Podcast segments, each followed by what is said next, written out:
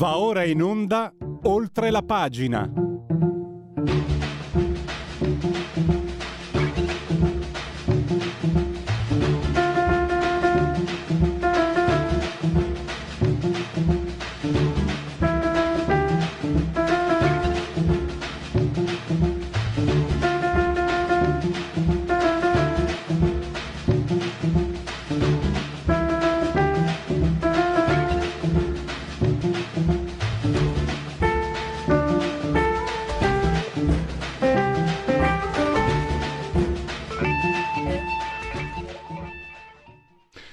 Oltre la pagina Radio Libertà. Oggi parleremo di economia, di globalizzazione, vi anticipo subito alle 11.05 mm, l'appuntamento col professor Eugenio Capozzi che ha scritto un libro eh, che si intitola L'autodistruzione, no scusate, eh, cosa resta... Eh, Storia del mondo post-occidentale, cosa resta dell'età globale? Lo sapete, il professore è anche autore dell'autodistruzione dell'Occidente e, del, e di politicamente corretto. Eh, ma restiamo comunque con docenti universitari perché abbiamo eh, il professor Minenna che adesso insegna scienze economiche e statistiche all'Università La Sapienza di Roma. E, eh, prima di tutto lo saluto e lo ringrazio per essere ai nostri microfoni. Benvenuto professor Minenna. Grazie dell'invito come sempre. Eccoci qui. Allora, la notizia è, è un po' da addetti ai lavori, però in realtà eh, riguarda tutti noi, cioè la decisione del Fondo Monetario Internazionale, l'FMI, eh, che due anni fa erogò 650 miliardi di dollari eh, in DSP, diritti speciali di prelievo, no? vista l'emergenza eccetera. E fin qua d'accordo, cioè, fa parte delle dinamiche dell'economia internazionale. E il DSP comunque, come spiega il professore, è una valuta sintetica che ha valore tratto dalla media delle cinque principali valute fiat, che sono le, le, mm, i coni che eh, hanno il prezzo non ancorato a materie prime come oro e argento. Però a questo punto si è sviluppato dire, un meccanismo, per esempio eh, le cessioni eh, gratuite sono pressoché finite e sono iniziate quelle onerose con l'inizio del 2023 e si è creata una situazione a livello di macroeconomia che eh, per certi aspetti non ha precedenti, quindi è anche per certi aspetti eh, imprevedibile. Allora, questo è il mio riassunto. Per fortuna abbiamo il professore che ci spiega cosa è successo e come stanno andando le cose. Prego, professor Minenna. Oh, grazie, Pellegrini è sempre più bravo, altro che. Allora, eh, diritti speciali di prelievo, eh, innanzitutto ricordiamo che nascono nel 1969 eh, per regolare le transazioni dei Paesi membri del Fondo Monetario Internazionale con il fondo medesimo. Quindi è un'idea eh, intelligente, un'idea funzionale a creare una valuta per il nuovo sistema finanziario internazionale che nasce dagli accordi di Bretton Woods. Quindi è un progetto eh, visionario eh, che eh, a lungo andare, secondo noi, avrebbe dovuto e dovrebbe portare ad avere un'unica valuta globale nel, nel, pianeta. In realtà poi sappiamo i tempi eh, quando ci sono queste innovazioni non è detto che siano così brevi. Comunque il valore di questa valuta sintetica, che è il diritto speciale di prelievo, è una media di dollaro, euro, yen, sterlina britannica e da qualche anno anche il renminbi eh, cinese, il che dimostra insomma come cambia la realtà. Ora, eh, il punto fondamentale è che queste valute fino al eh, questa valuta sintetica fino al 23 agosto del 2021 erano sì e no eh, neanche 300 miliardi eh, valorizzati in, in dollari.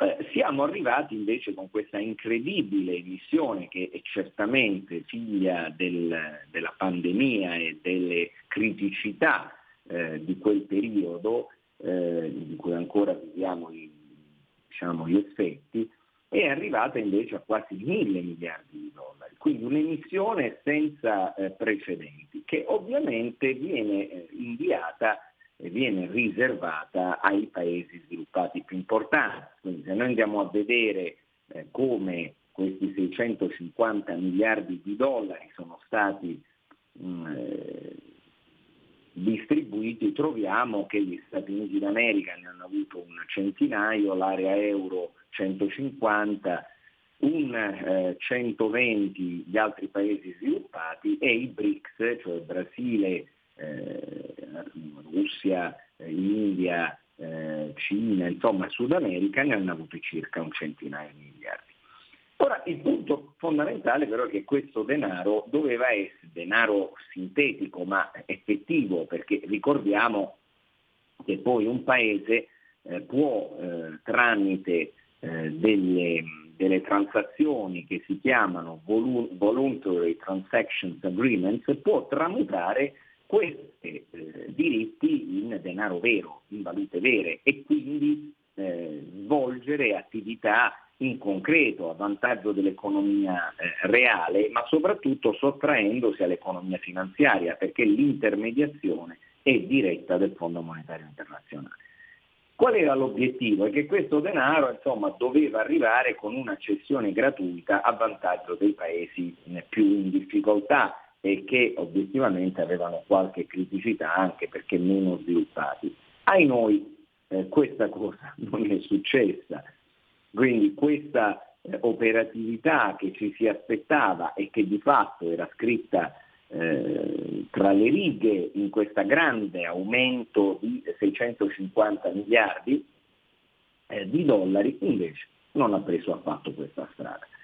Quindi queste promesse di cessione che dovevano essere per circa 120 miliardi eh, di dollari, a mio avviso nelle mie stime da eh, economista matematico, insomma gireranno secondo me a non più di 20-30 miliardi di dollari. E questo è segnaletico eh, anche del fatto che verosimilmente eh, c'è un, un, atteggiamento sempre più eh, conservativo, sempre meno redistributivo e questa non è una cosa a mio avviso positiva perché la crescita del pianeta, ricordiamoci, eh, passa anche dal recupero di chi è un attimo più, è un attimo, è un eufemismo più indietro. Peraltro il Fondo Monetario Internazionale ha proprio degli strumenti per le donazioni dei diritti speciali di prelievo e questa è un'altra cosa importante perché ci sono due fondi all'interno dell'operatività del fondo che sono il Poverty Reduction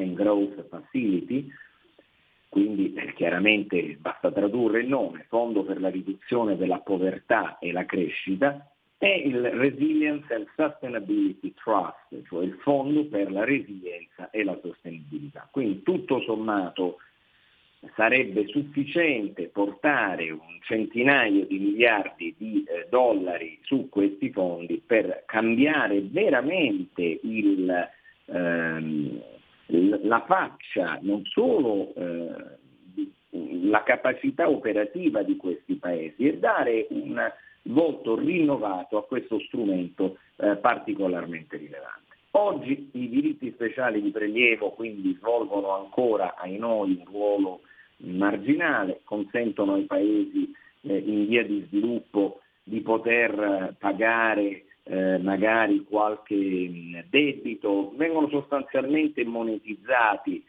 e quindi per poter risolvere dei problemi di, verrebbe dire, attività corrente, più che per fare quell'attività di eh, rilancio degli investimenti e di modernizzazione. Su questo ci sono stati due bei lavori, a onore del vero, uno della Banca Africana di Sviluppo e l'altro della London School of Economics, che hanno addirittura ipotizzato di fare un po' di ingegneria finanziaria, quella buona, eh, non quella dei subprime, per poter utilizzare questi diritti speciali di prelievo come eh, quella cassa eh, in grado di poter alimentare delle operazioni a leva tramite dei veicoli e quindi poter fare da 20 miliardi di diritti speciali di prelievo un'operatività 5 eh, volte tanto, 7 volte tanto e poter quindi eh, essere più efficaci, anche remunerativi e farne uno strumento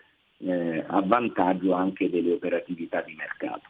Insomma, ci sono tante progettualità, però la mossa del 23 di eh, agosto del 2021 che tanto aveva fatto eh, ipotizzare, soprattutto illudere, credo, molti economisti, eh, anche keynesiani di, di, estrazione, direi che ehm, non sono state valorizzate adeguatamente. Eh, professore, una, una, piccola divagazione, adesso non vorrei sembrare andare troppo lontano, ma in realtà, allora, velocemente, io sono appassionato di calcio, lei ha detto eh, che è fondamentale recuperare chi è rimasto indietro. Qualcuno sembrare, a qualcuno può sembrare una frase fatta, magari addirittura eh, speciosa, invece ha dei contenuti precisi. Oltre a quelli, per chi è cristiano, cattolico, arrivo velocissimo al dunque. Un suo corregionale, Antonio Conte, eh, quando laureato in scienze statistiche, quando prese in mano guidò la Juventus, applicò alcuni studi che prevedevano come eh, obiettivo l'avvicinare il più possibile il rendimento del singolo giocatore. La, la, sintetizzo in modo brutale. Se io faccio 120 di panca e, e 12 di sui 100 metri e l'altro, il mio, il mio, compagno di squadra, fa 100 di panca e 10 sui 100 metri, Conte faceva sì che io facessi 11 sui 100 metri, 110 di panca e il mio compagno di squadra 11 sui 100 metri e 110 di panca quella Juve, io sono un anti-juventino naturale, però ahimè quella Juve era formidabile. Allora professore, mi rendo conto di averla presa molto larga, però eh, credo che abbia fondamenti anche economico-matematici, no? cioè, che anche in, in economia valga, valga, valgano questi principi. So io se, se, contribuisco ad arricchire un paese, poi io ho un mercato più ricco dove posso eh, esportare, lo dico proprio elementarmente. Beh, ma non c'è dubbio, ma non c'è dubbio, guardi, eh, quello che lei ha detto è sacrosanto, peraltro Antonio Conte, eh, che giustamente ha citato lei, eh, non solo è stato un nostro grande calciatore e allenatore, è stato anche molto apprezzato eh, all'estero ehm, proprio per le sue eh, capacità, se non sbaglio è stato tecnico del Tottenham, se ricordo, se ricordo bene. Adesso Quindi, del Tottenham vinse la Premier con il Chelsea. Eh, vedi anche, e quindi insomma ne ha fatte di... e, e questo suo... Eh, è vero, la Premier League, giusto, giusto. E, e il, il, tema quindi diventa che la, la logica di ridurre eh, in una rappresentazione statistica di qualsiasi eventi le parti estreme o le devianze serve a normalizzare e a rendere più efficace eh, l'operatività del sistema. E questo è uno dei principali insegnamenti anche della statistica, quindi sono assolutamente d'accordo e credo che eh, questo approccio di eh, agevolare il recupero e normalizzare le, le, situazioni sia fondamentale. Guardi, anche perché, ora banalizzo con un richiamo storico, non mi pare che il colonialismo, che poi è stato l'apice invece di un atteggiamento opposto rispetto a quello di cui stiamo parlando, alla fine abbia prodotto buoni risultati per nessuno. Però l'incognita, professore, è questa allora. Cioè, mi rendo conto, non vorrei essere stato un po' troppo pittoresco, che eh, con eh, questo meccanismo che ha portato ad acquistare eh, i DSP, paesi ricchi a acquistare DSP e dare soldi ai paesi in via di sviluppo, eh, non è più però, non siamo sicuri che sia la situazione che spiegavo prima, cioè quella di avvicinare, di accorciare le distanze. Eh, quali sono le incognite principali che possiamo vedere? Se si possono vedere delle incognite, mi sembra di aver capito che intanto non è una situazione di equilibrio e quindi delle incognite ci sono senz'altro. Lei dove, dove guarda con maggior diciamo, interesse, non dico preoccupazione, ma con maggiore attenzione?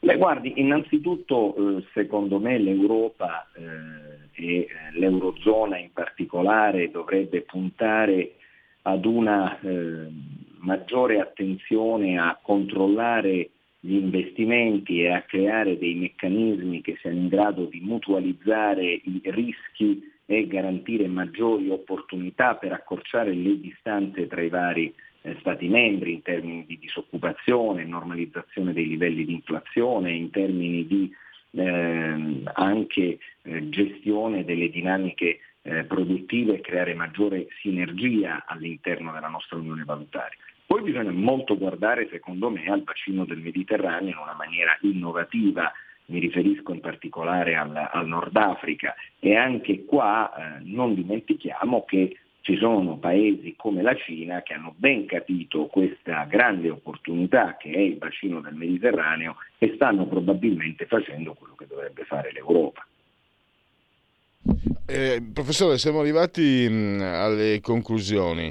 E intanto allora Uh, la ringrazio anche perché comunque le, le, informazioni che ha portato lei anche con... Uh, io non, non sono detto ai lavori, non sapevo nulla, però sono molto soddisfatto di aver potuto condividere con i nostri ascoltatori queste informazioni, questi meccanismi che lei ha spiegato all'inizio, che eh, non sono non sono come dire moneta corrente dell'informazione, quando invece dovrebbero essere, lei ha spiegato bene eh, come sta eh, la situazione e questo ci aiuta a capire eh, i determinati meccanismi. Quindi grazie per essere stato con noi come sempre disponibile e ancora di più perché è stato ancora, ancora più interessante questa informazione che, che, riguarda tutti i cittadini. Questa, per me, almeno secondo me come giornalista è stato molto importante eh, avere queste informazioni che lei ci ha fornito. Quindi eh, due, due o tre volte grazie. grazie, grazie mille a, a, a, voi tutti, grazie per il lavoro che fate. Presto. E adesso eh, facciamo Segui la Lega, Dovrebbe, dovremmo fare in tempo se non sbaglio. Segui la Lega è una trasmissione realizzata in convenzione con La Lega per Salvini Premier. Sono su legaonline.it, scritto legaonline.it, segui la Lega prima che la Lega seguisca te alla pellegrina, ma anche alla sintattica e poi alla sintassi e poi oppure prima che la Lega segua te alla marciana, sono sul sito legaonline.it, scritto legaonline.it. Eh, il, tante cose si possono fare da questo sito. Mm, ah, iniziamo col D43 l'autodeterminazione civica, soldi che lo Stato si terrebbe per sé, che invece voi potete destinare, che sono vostri comunque, ma lo Stato lì se ne appropria, ma voi li potete destinare ad attività che vi siano affini. In questo caso noi vi suggeriamo l'attività e pensiero politico, quindi iscrivervi alla Lega Salvini Premier. È molto facile, nella dichiarazione dei redditi si scrive D43 eh, scelta libera che non ti costa nulla. Di Domodossola 4 il brutto voto, 3 il numero perfetto. Vi potete anche scrivere, naturalmente lo sapete, è molto semplice, si entra nel link. Eh, aspettate anche qui, eh, stop divieto auto, benzina e diesel dal 2035 sia all'ambiente no ai suicidi economici. Firma anche tu ai gazebo. Dicevo, ehm, si versano 10 euro e lo si può fare tranquillamente anche tramite PayPal, PayPal, PayPal, senza nemmeno vi sia la necessità che siate iscritti PayPal, PayPal, PayPal. Poi il codice fiscale, gli altri dati richiesti e quindi vi verrà recapitata la maggiore per via postale della tessera Lega Salvini Premier. Se c'è di mezzo poste italiane, eh, gesti apotropaici a profusione sia per le femminucce che per i maschietti. Le apparizioni radio-televisive degli esponenti politici della Lega, eh, partiamo da...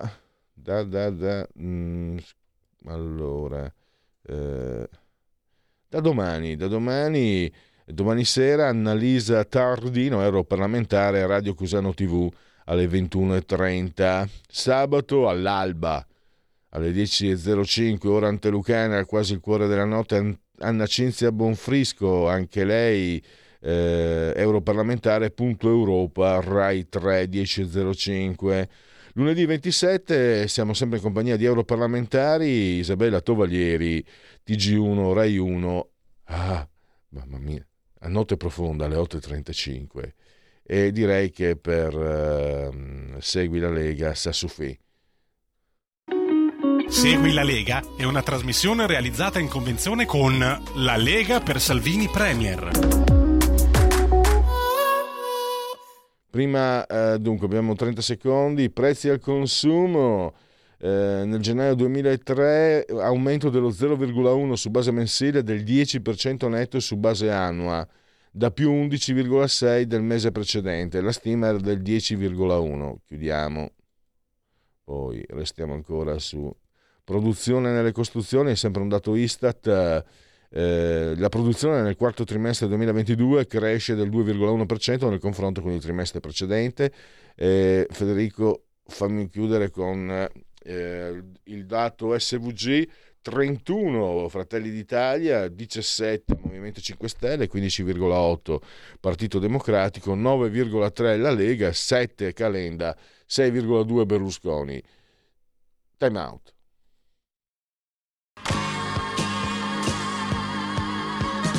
Davide Volpin, un'ora in diretta nel passato per non dimenticare i grandi artisti e la loro grande musica, ogni sabato dalle 17 alle 18, spazio pomeriggio su Radio Libertà.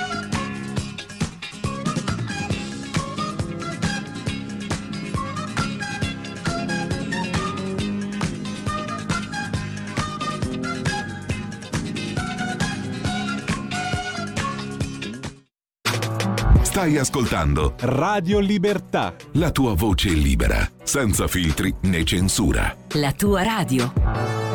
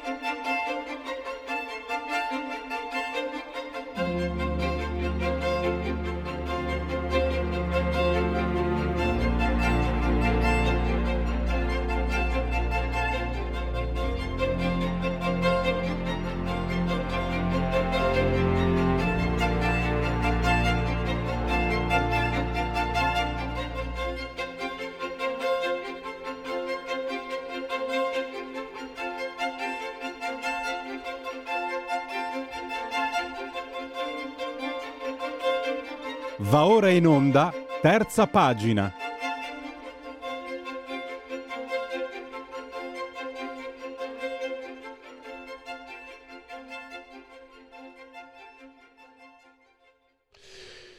Allora, parliamo dell'ultimo libro del professor Eugenio, Eugenio Capozzi che insegna storia contemporanea, è stato autore, ne abbiamo, mi ricordo, anche parlato tempo fa, l'abbiamo intervistato sul suo libro Politicamente corretto, prima ancora L'autodistruzione dell'Occidente e adesso parliamo del suo ultimo uh, lavoro, Storia del mondo post-occidentale. Cosa resta dell'età globale? rubettino editore 16 euro 192 pagine e è anche facile partiamo subito dalla domanda cosa resta delle, dell'età globale innanzitutto fatemi salutare e ringraziare il professor Capozzi che abbiamo al telefono benvenuto professore buongiorno buongiorno a tutti voi Dunque, eh, questo suo saggio eh, analizza quanto è accaduto grosso modo negli ultimi 30 anni, anche un po' di più. No? Diciamo così, eh, la globalizzazione come la intendiamo la facciamo coincidere, ne facciamo coincidere all'inizio col crollo del muro di Berlino, quando, quando si creano situazio, situazioni che poi portano a, a, a, quasi al dominio del mercato, no? il mercato che detta, legge, che detta, le leggi, si può dire. Mm, sì, con, con sintesi brutale. È... E poi il Brexit suona eh, la fine della partita. Eh, ecco, partiamo, partiamo da, dal quadro complessivo e le do la parola per, per, spiegare anche agli ascoltatori quello che poi troveranno nelle pagine del suo libro. Sì, grazie. Eh, il, diciamo che eh, gli ultimi 30 anni e qualcosa della, della storia mondiale sono caratterizzati da un fenomeno di accelerata eh, globalizzazione dal punto di vista economico, ma anche dal punto di vista della comunicazione e, e dal punto di vista eh, delle, dei processi eh, culturali. Però eh, questa globalizzazione in effetti era già cominciata all'interno del mondo occidentale negli anni 70-80, perlomeno dall'epoca eh, thatcheriana e reganiana. Eh, il problema è un problema di come intendere quelli che sono gli esiti di questa globalizzazione e capire soprattutto se poi questa globalizzazione così come è cominciata in quel periodo sia ancora in corso o sia esaurita o in via di esaurimento. Io eh, tento di dare due risposte eh, a queste due domande. Innanzitutto eh, il segno della globalizzazione è stato diverso da quello che gli occidentali eh, in generale e certi osservatori occidentali eh, del mondo intellettuale si aspettavano. Ci si aspettava una occidentalizzazione accelerata del mondo, ma questa occidentalizzazione, al di là di qualche fenomeno di eh, diffusione della tecnologia e di, eh, di, costume dal punto di vista della società dei consumi non è sostanzialmente avvenuta. Al contrario è avvenuta un eh, potenziamento delle economie e delle società eh, che erano fuori dal mondo occidentale e un ridimensionamento di potere e di potenza tra l'Occidente e il resto del mondo. La seconda domanda è, è finita la globalizzazione o è ancora in corso? E a questa domanda io risponderei che così come noi l'abbiamo conosciuta, negli ultimi trent'anni è un fenomeno che si avvia a, all'esaurimento. Eh, il mondo è diventato più frammentato, è diventato più conflittuale, più diviso in sfere di potere e, e di potenza diverse di potere economico, di potere politico, di potenza militare diverse, come stiamo vedendo purtroppo anche in maniera eclatante eh, nell'ultimo anno con l'esplosione del conflitto tra Occidente e Russia sull'Ucraina. Ehm, tra l'altro mi veniva in mente, professore, eh, l'avevo sentita questa qualche tempo fa, qui dalla prospettiva europea, eh, da, da anni ormai, nel, quando si rappresenta il pianeta Terra, magari con eh, la definizione anche degli stati, non c'è più l'Europa, no? si vedeva l'Europa, il Mediterraneo, poi sopra a destra la Germania, poi sopra in alto ancora dopo la Francia e l'Inghilterra. E, mh, qualcuno ha notato che, che appunto questa rappresentazione, questa rappresentazione non, è, non, c'è più, mi sembra che venga rappresentato prima il continente americano. E mi chiedo, eh, anzi no, le do la parola per, eh, per, spiegare anche quello che è successo, perché mi sembra che fondamentalmente eh, questa eh, occidentalizzazione si spegne perché si svuota, si svuota di, possiamo usare un termine un po' desueto, di valori, di spiritualità, non c'è lo slancio in, nel bene o nel male, che fosse quello colonizzatore, male, o bene, cioè quello di crescita, di sviluppo, eh, perde, perde questo, eh, l'Occidente perde questa spinta interiore, potremmo dire, no? quasi. Sì, io penso che questa sua interpretazione abbia molti elementi di verità.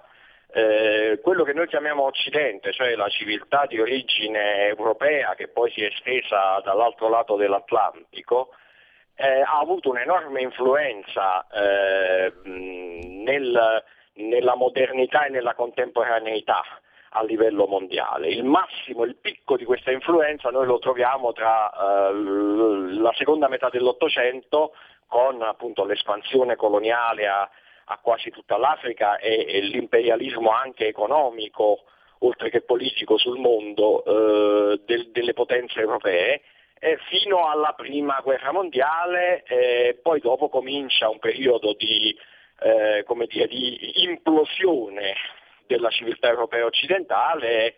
Nella guerra fredda eh, quello che noi chiamiamo Occidente, cioè eh, i paesi dell'Europa occidentale alleati con gli Stati Uniti, ha sicuramente grazie a Washington una gran, ancora una grande influenza mondiale, ma l'Europa è già relegata in qualche modo in un ruolo subordinato. Non solo, ma questa influenza occidentale è l'influenza soprattutto di una società dei consumi, di un modello di vita, di, di, società del benessere che sicuramente è un modello molto attrattivo, ma che, come diceva lei giustamente, si è svuotato della sua radice che è essenzialmente una radice etico-religiosa. Se l'Occidente è diventato quello che è diventato non è soltanto grazie alla forza militare o a quella economica, ma a un universalismo dei valori, a un, un umanesimo che, eh, sul quale poi si sono fondate le carte dei diritti, la concezione dei diritti. Oggi l'Occidente va tentando di espandere una sua concezione dei diritti che ormai però è una concezione puramente soggettivistica, relativistica, che viene vista dalle altre civiltà con sospetto, con diffidenza, come un'intrusione, come un'invasione e quindi queste altre civiltà invece si riallacciano alle loro radici culturali, la Cina al confucianesimo, l'Islam anche attraverso la reazione rabbiosa del, dell'integralismo in, eh, ha, ha, ha avuto una orgogliosa reazione identitaria. Eh, L'India ha ritrovato il rapporto con, con, l'induismo anche come fondazione della politica, perfino la Turchia ha ritrovato una radice islamica, la Russia si è riallacciata alla sua radice ortodossa e l'Europa invece eh, galleggia in un relativismo che indebolisce sostanzialmente la sua capacità di avere una influenza effettiva, un peso effettivo nel mondo. Quindi il problema dell'Occidente è fondamentalmente un problema di identità e non si può supplire questa identità cercando di affermare la potenza dell'Occidente materiale nel mondo. Come aveva capito benissimo il politologo eh, Huntington eh, nello scontro tra civiltà, quando ha detto che eh, l'Occidente più che preoccuparsi di occidentalizzare il mondo, cosa che non è possibile, deve preoccuparsi di compattare la propria identità, di riallacciarsi alla propria identità. E mi sto chiedendo, eh, e anche per questa situazione mm, molto ormai di incertezza, che vediamo anche in Occidente eh, il pensiero liberale zoppica, cioè quello che doveva essere eh, un modello eh, partiva dal principio liberale. Si sta affermando invece una sorta di quasi, di, lo vediamo, mh, mm, certe demagogie, certi populismi, certi paternalismi. Kant no, eh, diceva che il paternalismo è, è, l'anticipo del dispotismo, quindi è pericolosissimo. E, e l'abbiamo visto anche in tanti aspetti, perché per esempio mi viene in mente noi qui siamo anche sensibili a certi temi.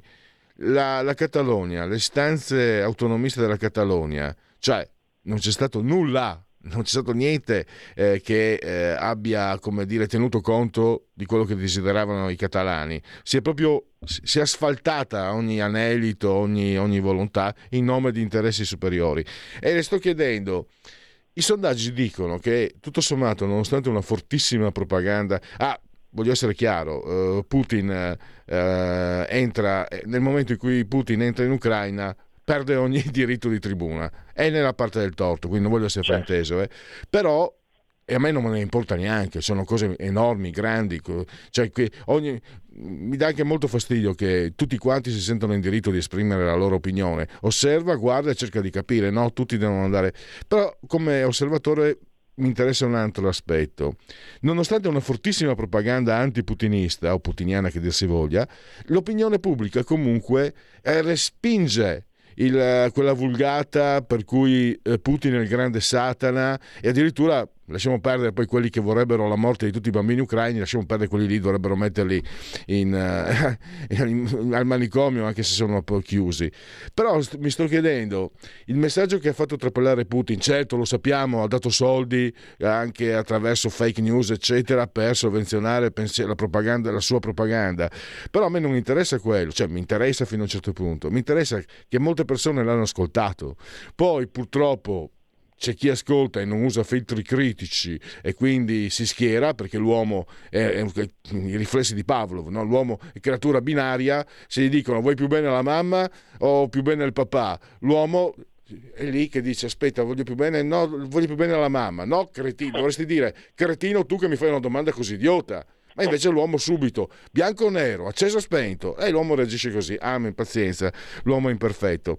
Però sta di fatto che molte persone comunque, eh, senza neanche sapere bene cosa succede in Russia, hanno sposato quello che diceva Putin, perché quello che diceva Putin comunque era vero sulla crisi del pensiero occidentale e liberale. E allora mi domando, quanta, abbiamo, quanta benzina abbiamo, professore, in Occidente per andare avanti con quel con, quella, con, quel sistema liberale che secondo me dovrebbe essere grossomodo il migliore possibile. E non solo secondo me, ovviamente, la mia opinione non conta. Prego, professore. Certo. Eh, lei solleva molti temi importantissimi sui quali eh, anch'io eh, mi sono diciamo, eh, affaticato a, a, cercare di trovare delle risposte. Ne tento qualcuna. Eh, prima cosa, cos'è il liberalismo? Lei giustamente si chiede. Che significa un sistema liberale? Innanzitutto il liberalismo eh, inteso secondo quella che è stata la sua storia, cioè la derivazione dal costituzionalismo medievale, la limitazione del potere, il bilanciamento del potere. Il, il, il liberalismo dovrebbe essere l'opposto dello statalismo, l'opposto della concentrazione del potere. Invece purtroppo questo aspetto oggi spesso viene messo da parte, anzi addirittura il, il pluralismo delle opinioni, eh, la limitazione del potere sulla vita delle persone in Occidente sembrano sempre meno coltivate. Eh, abbiamo un aumento del controllo del potere eh, sulla comunicazione, abbiamo un aumento del, del, dell'invasività nella vita concreta eh, delle, delle, persone, abbiamo un aumento della centralizzazione economica, del dirigismo eh, del eh, eh, dirigismo economico a livello, a livello, nazionale e anche a livello supernazionale, come vediamo con le politiche dell'Unione Europea, eh, mh, questa questione su cui eh, abbiamo molto discusso in questi giorni, in queste settimane, della, delle politiche per quanto riguardano gli immobili, per quanto riguarda gli, la, la, riconversione ecologica, i motori, eh, sono delle clamorose torsioni in senso dirigista che co- cozzano completamente con quella che è la storia della cultura liberale. E, e quindi ci dobbiamo chiedere eh, come mai succede questo. Evidentemente quello che noi chiamiamo società liberali hanno, um, hanno una, un, dire, una depressione immunitaria, hanno perso il loro contatto con l'origine eh, culturale, filosofica, religiosa del liberalismo, che è, l'orig- che è l'origine eh, che punta sulla eh, persona umana come sacra e quindi come qualcosa che non può essere controllata diretta da un potere centralizzato. E il riferimento che lei faceva alla Catalogna si può fare a tanti altri territori. Io credo che noi dobbiamo recuperare una interpretazione radicale in senso sussidiarista della sussidiarietà, eh, dell'autonomia dei territori, dell'autonomia delle comunità eh, e, di rifiuto di ogni logica dirigista, perché altrimenti il liberalismo è una parola vuota che non significa niente e giustamente viene visto da fuori dell'Occidente come un inganno. Eh, I non occidentali, ho detto in un'altra occasione, autoritarismo per autoritarismo preferiscono gli autoritarismi di casa loro, meglio l'autoritarismo che conosco piuttosto che un autoritarismo importato dall'Occidente, l'autoritarismo di, dei social che sono eh, inquadrati e diretti da, dalle agenzie governative. Abbiamo visto che cosa è successo con Twitter e con Facebook ehm, con la, la, censura e lo shadow banning o, o il banning delle opinioni eh, sgradite ai governi e al governo americano eh, appunto negli Stati Uniti e, e cose di questo genere, eh, il dirigismo economico, tutte queste cose non piacciono quando vengono spacciate per libertà e per liberalismo. Quindi un cinese, un indiano un, o un appartenente a altre eh, civiltà che non c'è all'Occidente preferisce altre, a, altre, altri tipi di eh, autoritarismo dovendo scegliere tra i due che sono più identitari, più vicini alla sua identità. Per quanto riguarda poi la, il conflitto ucraino, eh, il tema anche qua andrebbe posto dal punto di vista del rapporto tra civiltà. Eh, perché c'è tanto scetticismo? Perché si vede una forzatura da parte del, eh, dei poteri dell'Occidente su questo tema. Tutti sanno da 30 anni, da quando è finita l'Unione Sovietica, che l'Ucraina è un paese diviso, che l'Ucraina ha diverse componenti e che queste componenti sarebbe naturalmente auspicabile che convivessero tra di loro, ma eh, eh, c'è stata una, una forte divisione in cui hanno responsabilità tutti hanno responsabilità i russi, ha responsabilità Putin, che giustamente, come lei dice, si è messo poi a questo punto dalla parte del torto in maniera radicale e, hanno responsabilità però anche i governi ucraini che si sono succeduti nel tempo che, e, e, ha, e ha responsabilità anche l'Occidente per non aver saputo governare una situazione di conflitto che, come successe all'epoca in Jugoslavia, è degenerata in un conflitto generalizzato.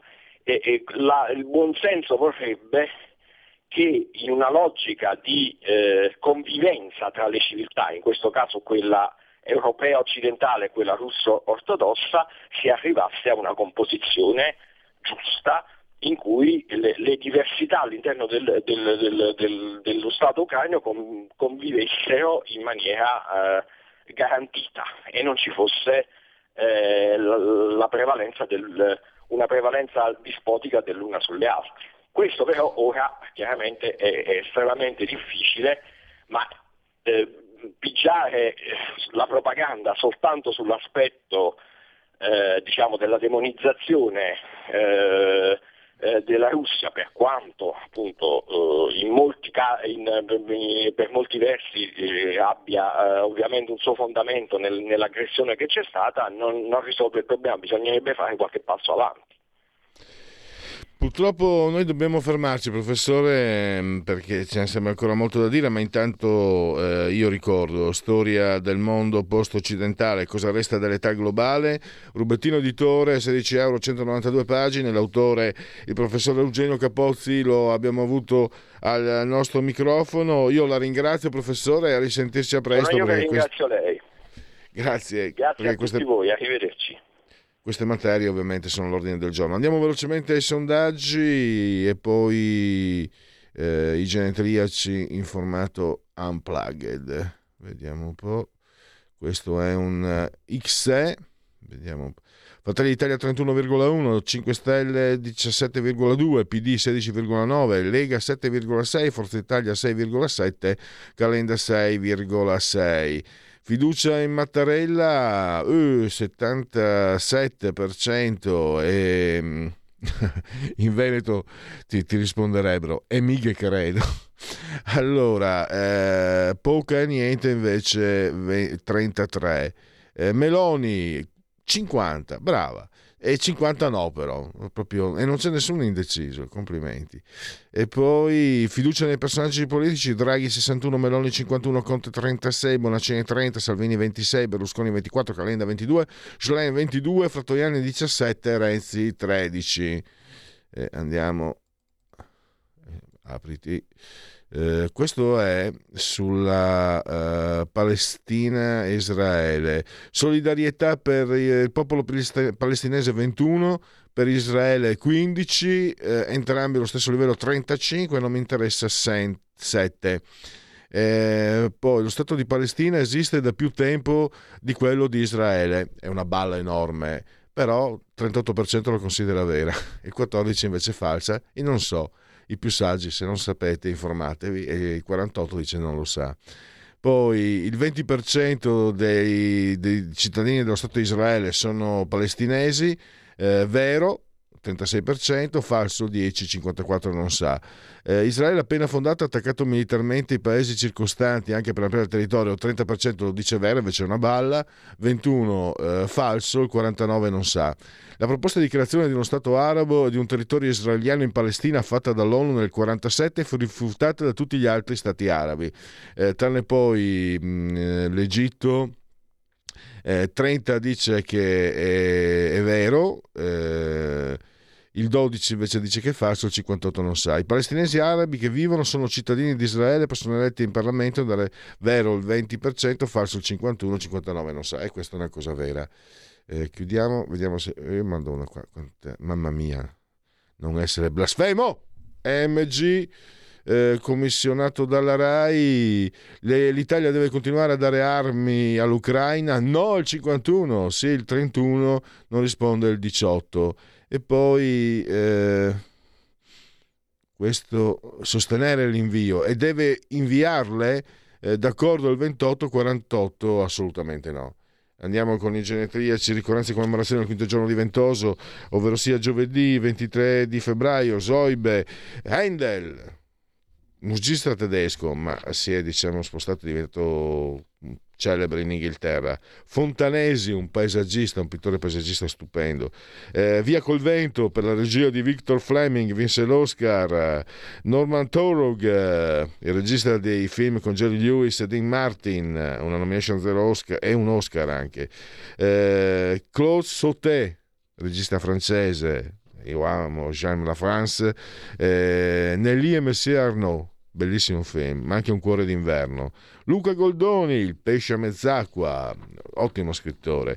Linda Crystal, e qualcuno si ricorderà ai confini dell'Arizona. Pa, pa, pa, Sul suo personalissimo cartellino, Rino Tommasi, Peter Fonda, Easy Rider, David Silvian dei Japan, che si chiama David Bat, ma non diteglielo Enzo Gambaro, che ha giocato nel Milan, nella Samp, nel Napoli, opinionista eh, sportivo, è la fiaba, la bellezza, la, il fascino, l'incanto, la poesia, la meraviglia di Emily Blunt, una delle mie attrici preferite.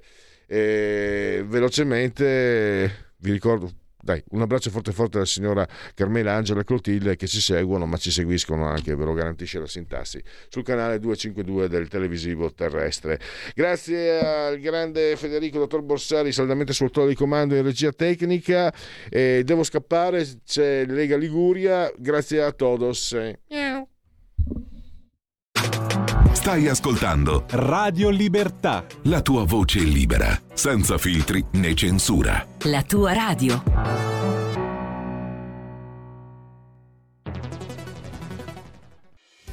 Quotidiano di Sicilia, il quotidiano d'Italia, l'informazione che ribalta i luoghi comuni, una vera visione dei fatti, l'Italia vista da sud.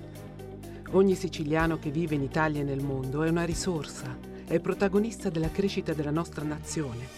Dai forza alla crescita della nostra isola, abbonandoti al QDS digitale più archivio a soli 99 euro annui. Quotidiano di Sicilia, il quotidiano d'Italia, una scelta di valore.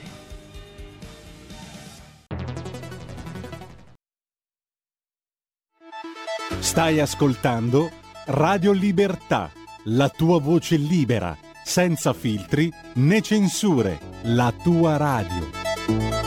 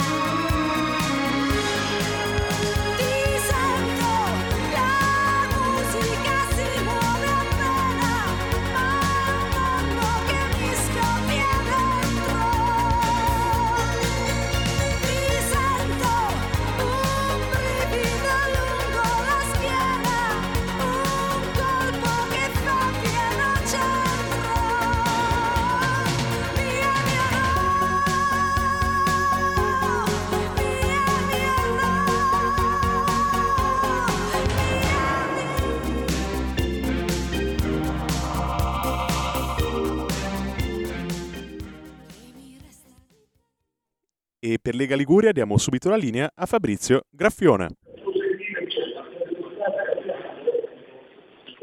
Oggi siamo intorno ai 12-13 gradi, però ragazzi giornata uggiosa, piovigina, sta piovendo in questo momento, sta piovigginando esattamente in questo momento e dicono che per il prossimo fine settimana purtroppo ci sarà cielo coperto. Speriamo che cambi, ma intanto passiamo al nostro primo ospite della mattinata che è il nostro senatore spezzino Stefania Pucciarelli. Ciao Stefania.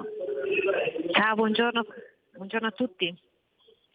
Allora, dove ti trovi in questo momento? So che sei in, a Roma. Allora, in questo momento sono in aula a votare la conversione del decreto legge sulle ONG, quindi un, po' di ostruzionismo da parte della, della minoranza per contrastare eh, l'approvazione eh, di questa conversione.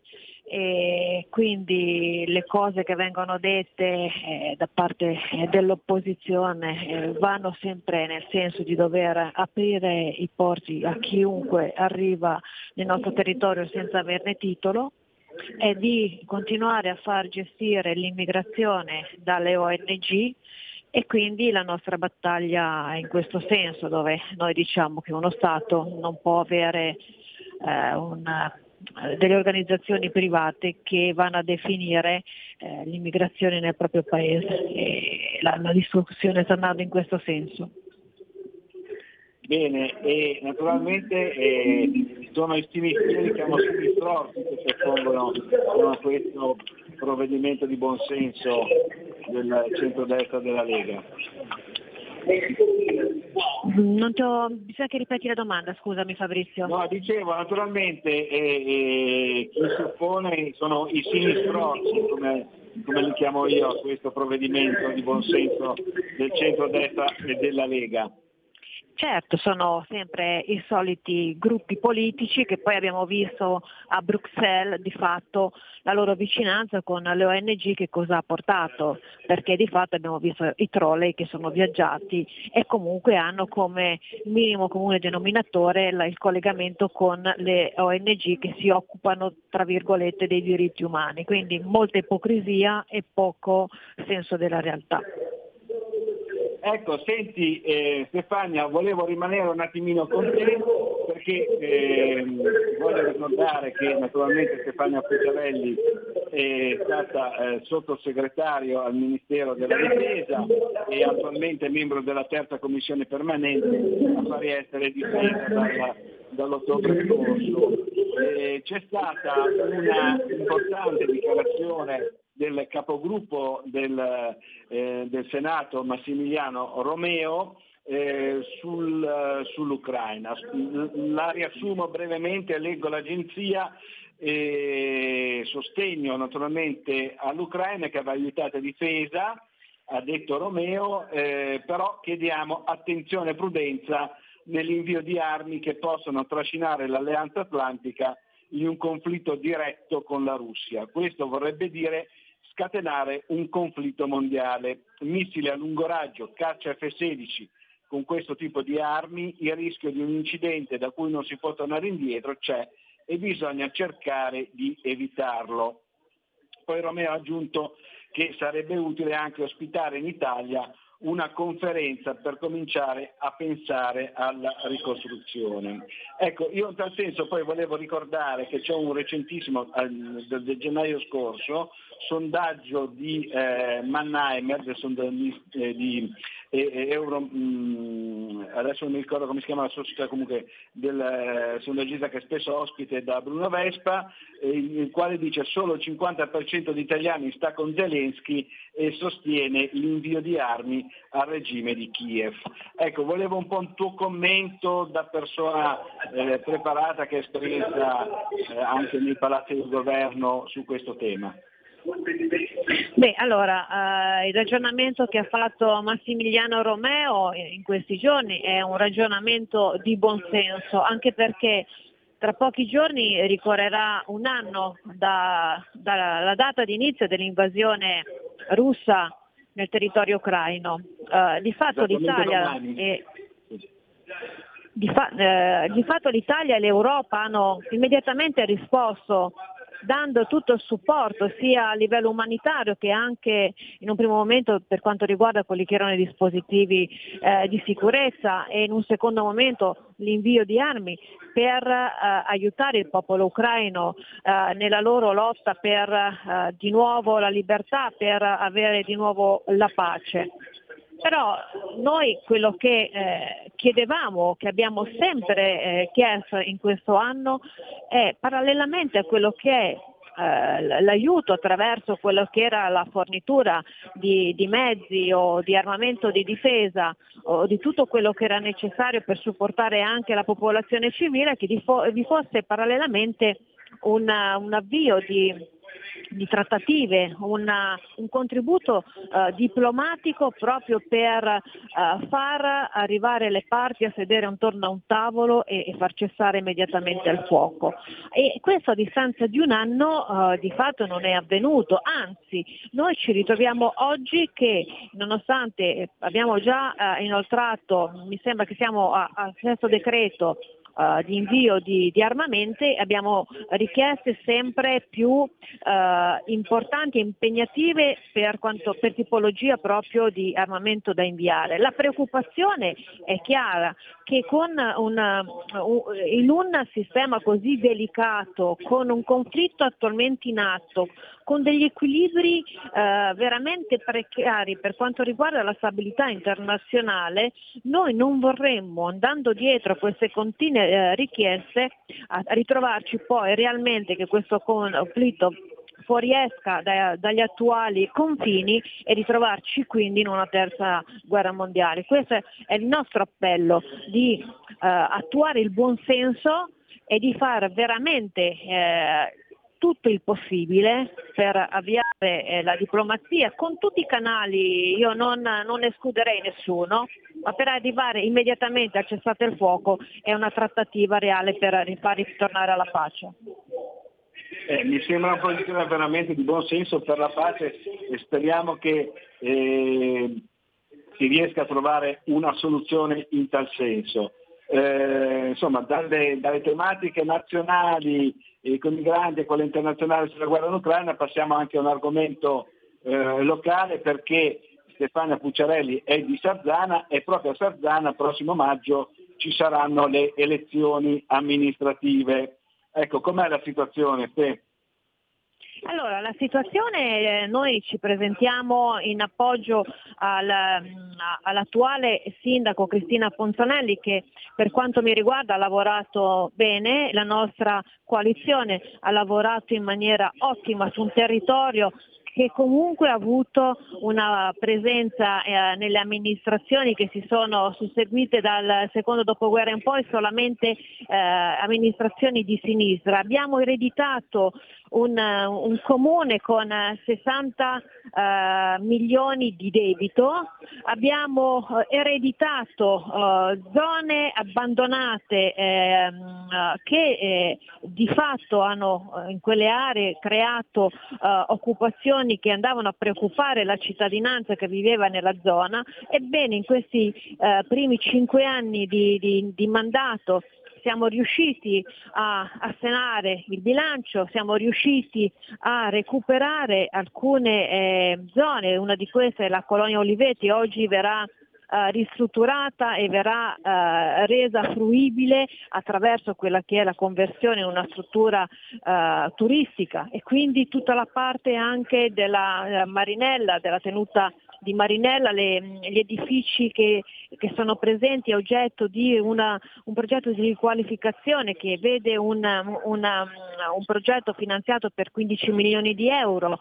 Eh, abbiamo ecco, dato oh, una svolta in un territorio che di fatto è stato mortificato dalla, dalle, dalle, amministrazioni eh, di sinistra che di fatto si sono eh, susseguiti in tutti questi anni. Oggi, eh, alternativo alla, all'attuale eh, sindaco Cristina Ponzanelli si ripresenta colui che è stato, eh, se non sbaglio, oh, due amministrazioni o sono il sindaco di Sarzana. Ecco, quindi è il nuovo è il vecchio che avanza e quindi di fatto penso che i cittadini di Sarzana sapranno scegliere e, e, all'interno della coalizione sapranno scegliere anche la Lega, visto e considerato che la Lega ha sempre dimostrato laddove va ad amministrare che sia un piccolo comune, un grande comune, una grande città oppure eh, come stiamo facendo noi ora a livello eh, di Parlamento e di governo eh, con un senso di pragmatismo e passando dalle parole ai fatti nel momento in cui va ad amministrare. Quindi eh, io quello che, eh, che, che auspico è ecco, di avere un ottimo risultato eh, per il nostro partito e naturalmente di tornare a confermare Cristina Ponzanelli sindaco per il secondo mandato. ringraziamo, ringraziamo veramente tanto in diretta dalla da Roma eh, in Parlamento il nostro senatore spezzino Stefania eh, Pucciarelli, impegnatissima a Roma, ma sempre molto attenta e molto presente anche sul territorio della nostra bellissima Liguria. Grazie ancora a te, buona, buona giornata e buon lavoro. a tutti. A ciao, ciao, grazie ancora al nostro senatore spezzino Stefania Pucciarelli e passiamo oggi a un ospite che non è eh, della Lega, ma è naturalmente vicino alla Lega e a Matteo Salvini, che è il, um, il nostro professore genovese, lo chiamo io così, il nostro professore Paolo Becchi, ricordo ordinario di filosofia del diritto all'Università di Genova. Ciao Paolo, ci sei? Sì, buongiorno, eccomi qua. Eh, buongiorno a tutti. Ciao, do- dove ti trovi in questo momento? Sei all'università o sei già a casa? In questo momento sono in una brevissima pausa tra una lezione all'altra a casa perché sono nel centro e quindi vicinissimo all'università, però proprio tra una lezione e l'altra, ecco, dieci minuti di pausa. E l'altra l'intervista a Radio eh, Libertà. Bene, ti ringraziamo per il, eh, averci concesso un attimo del tuo tempo e abbiamo sentito il nostro senatore spezzino, ripeto, Stefania Pucciarelli sulla guerra in Ucraina, volevo un intervento da te perché ieri c'è stata una dichiarazione molto importante e io direi di buonsenso da parte del, eh, anzi senz'altro di buonsenso da parte del capogruppo del Senato Massimiliano Romeo che riassumo ancora una volta perché è molto importante, sostegno, dice Romeo, leggo l'agenzia, eh, all'Ucraina che va aiutata e difesa, però chiediamo attenzione e prudenza nell'invio di armi che possono trascinare l'Alleanza Atlantica in un conflitto diretto con la Russia. Questo vorrebbe dire scatenare un conflitto mondiale.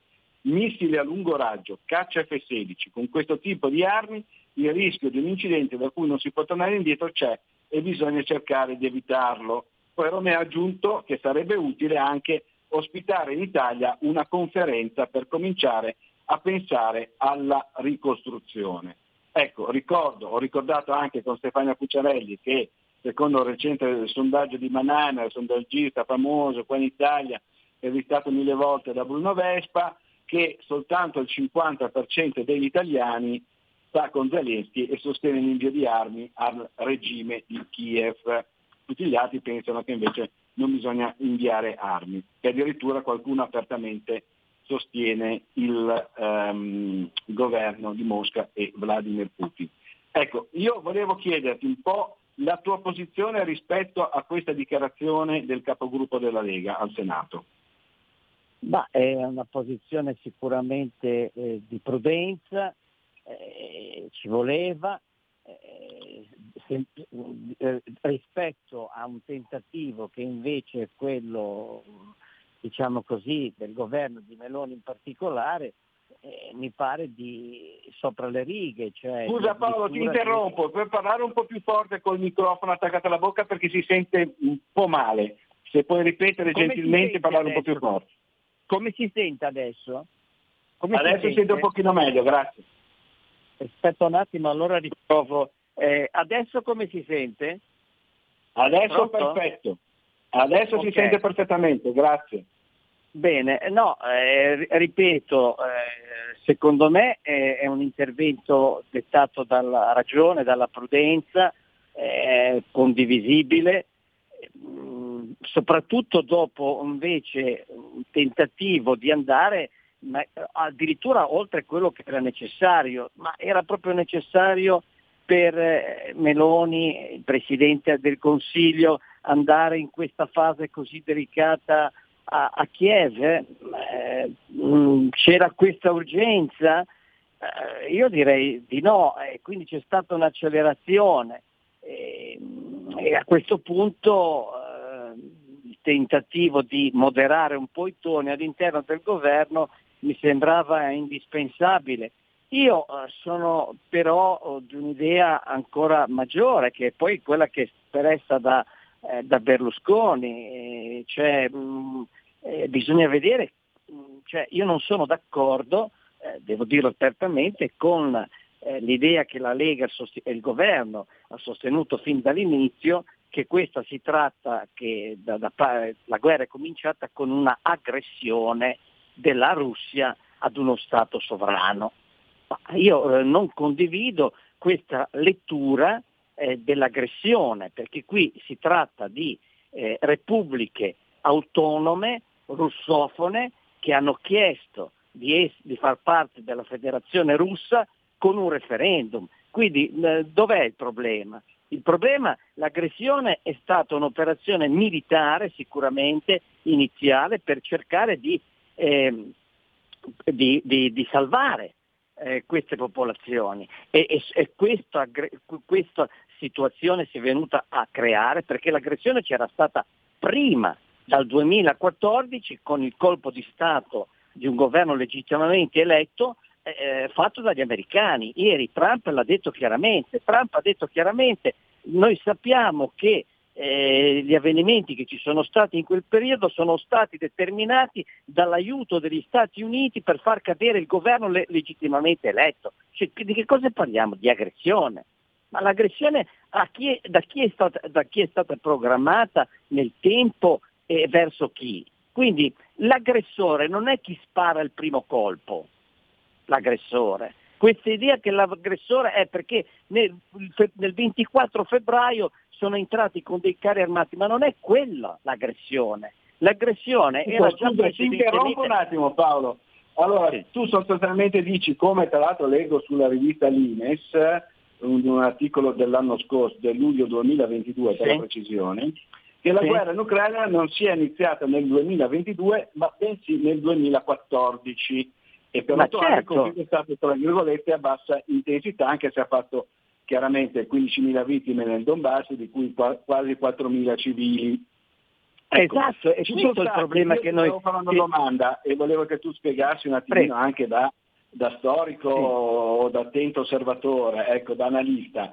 Eh, ci, sì. sono, ci, sono, stati due accordi di Minsk, due protocolli di Minsk. Il primo, sì. eh, una, eh, che era una, stato un accordo per il cessate il fuoco, e il secondo per, diciamo così, eh, rinvigorire questo cercare di rinvigorire questo cessate il fuoco e però qua c'è riconoscendo, riconoscendo, parte... riconoscendo in particolare alle regioni del Donbass la possibilità di utilizzare la lingua russa.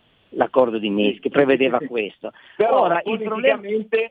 scusami Paolo, politicamente ci sono state anche delle dichiarazioni sia di Angela Merkel sia di François Hollande che hanno sostanzialmente detto che gli accordi di Minsk non erano un tentativo di stabilire la pace in Ucraina, dilaniata dalla guerra, ma che sono stati un tentativo di dare tempo all'Ucraina di ricostruire la sua difesa.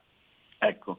E, il dato di fatto l'hai detto tu è questo, queste sono dichiarazioni eh, ufficiali, mentre invece noi abbiamo le dichiarazioni di Putin degli anni precedenti raccolte in quella notevole intervista eh, che, che, è stata poi anche pubblicata co- eh, come libro, una lunghissima intervista eh, durata parecchi, eh, parecchi giorni, eh, fatta da, da Stone, no? um, da, um, da, eh, da, da, Oliver Stone che eh, la si può vedere, la si può anche leggere e in questa intervista eh, lui dice ma noi non vogliamo assolutamente la guerra, lo, lo potete andare a trovare facil, eh, facilissimamente, si trova, noi non vogliamo assolutamente la guerra, noi vogliamo soltanto che siano stabiliti, che siano diciamo, rispettati gli accordi di Minsk.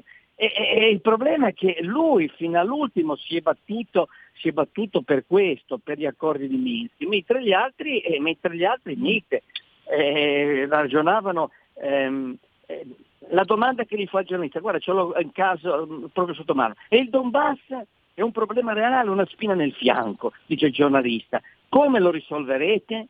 Come per dire, ma ti rendi conto di quello che sta succedendo? È lì e che, insomma, dovrai prima o poi reagire. La risposta di, ehm, la risposta di, di, di eh, Putin, la risposta, bisogna rispettare gli accordi di Minsk. Il giornalista insiste, eh, ma Kiev non sembra intenzionata e lui continua a rispondere, eh lo so, però la chiave di volta sono gli accordi di Minsk, cosa volete che facciamo? Che facciamo la guerra? Cioè si capisce benissimo che lui farà di tutto alla fine facciamo di tutto quello che dobbiamo fare per evitare il conflitto. Ma porca di una miseria, come si fa a non rendersi conto che... No, eh, ma no, no, lui non ci credeva, ma no, lui è stato preso sostanzialmente per i fondelli e gli altri gliel'hanno anche detto in faccia. Immaginatevi, e adesso? E adesso? Ma io adesso io penso che sia ma incazzato come una, una iena, perché? perché lui su questi accordi ci credeva, lui era per la pace. Quindi, ma quale aggressione? Qui devo dire chiaramente, lo voglio dire sulla Salvini non ha capito un tubo, va bene?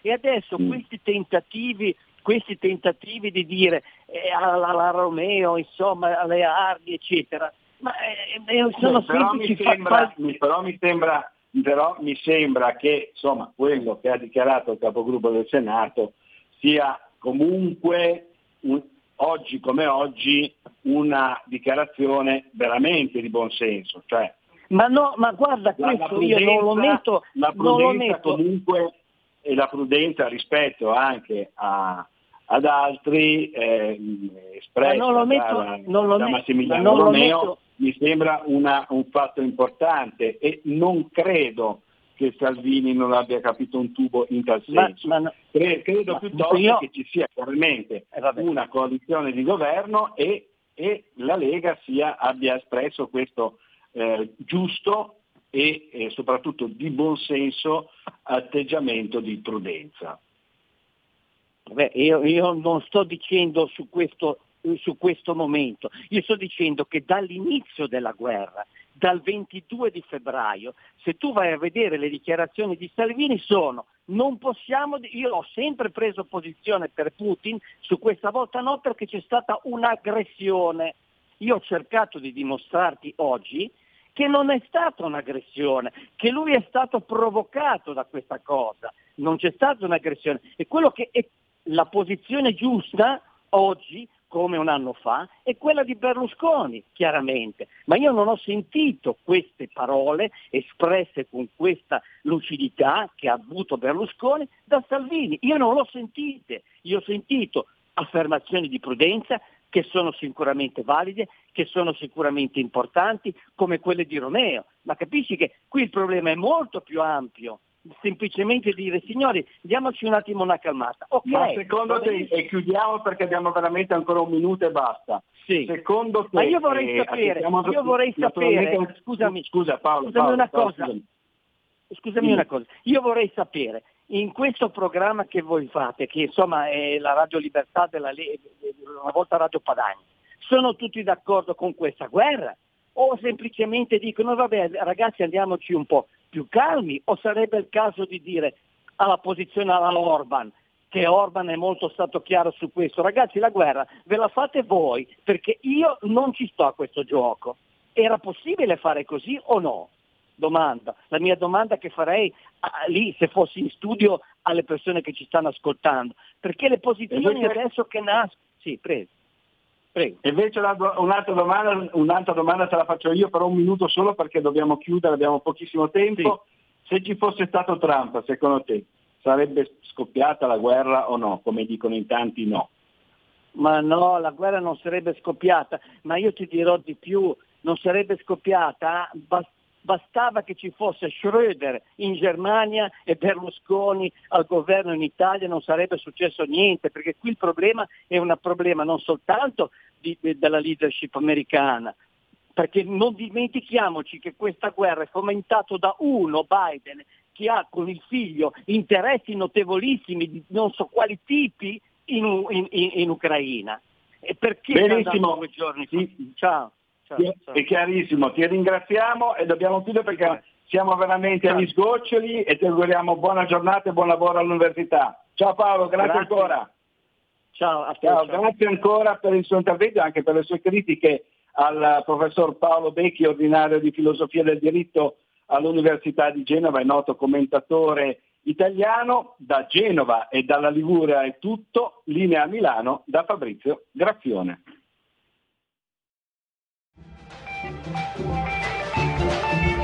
Avete ascoltato oltre la pagina.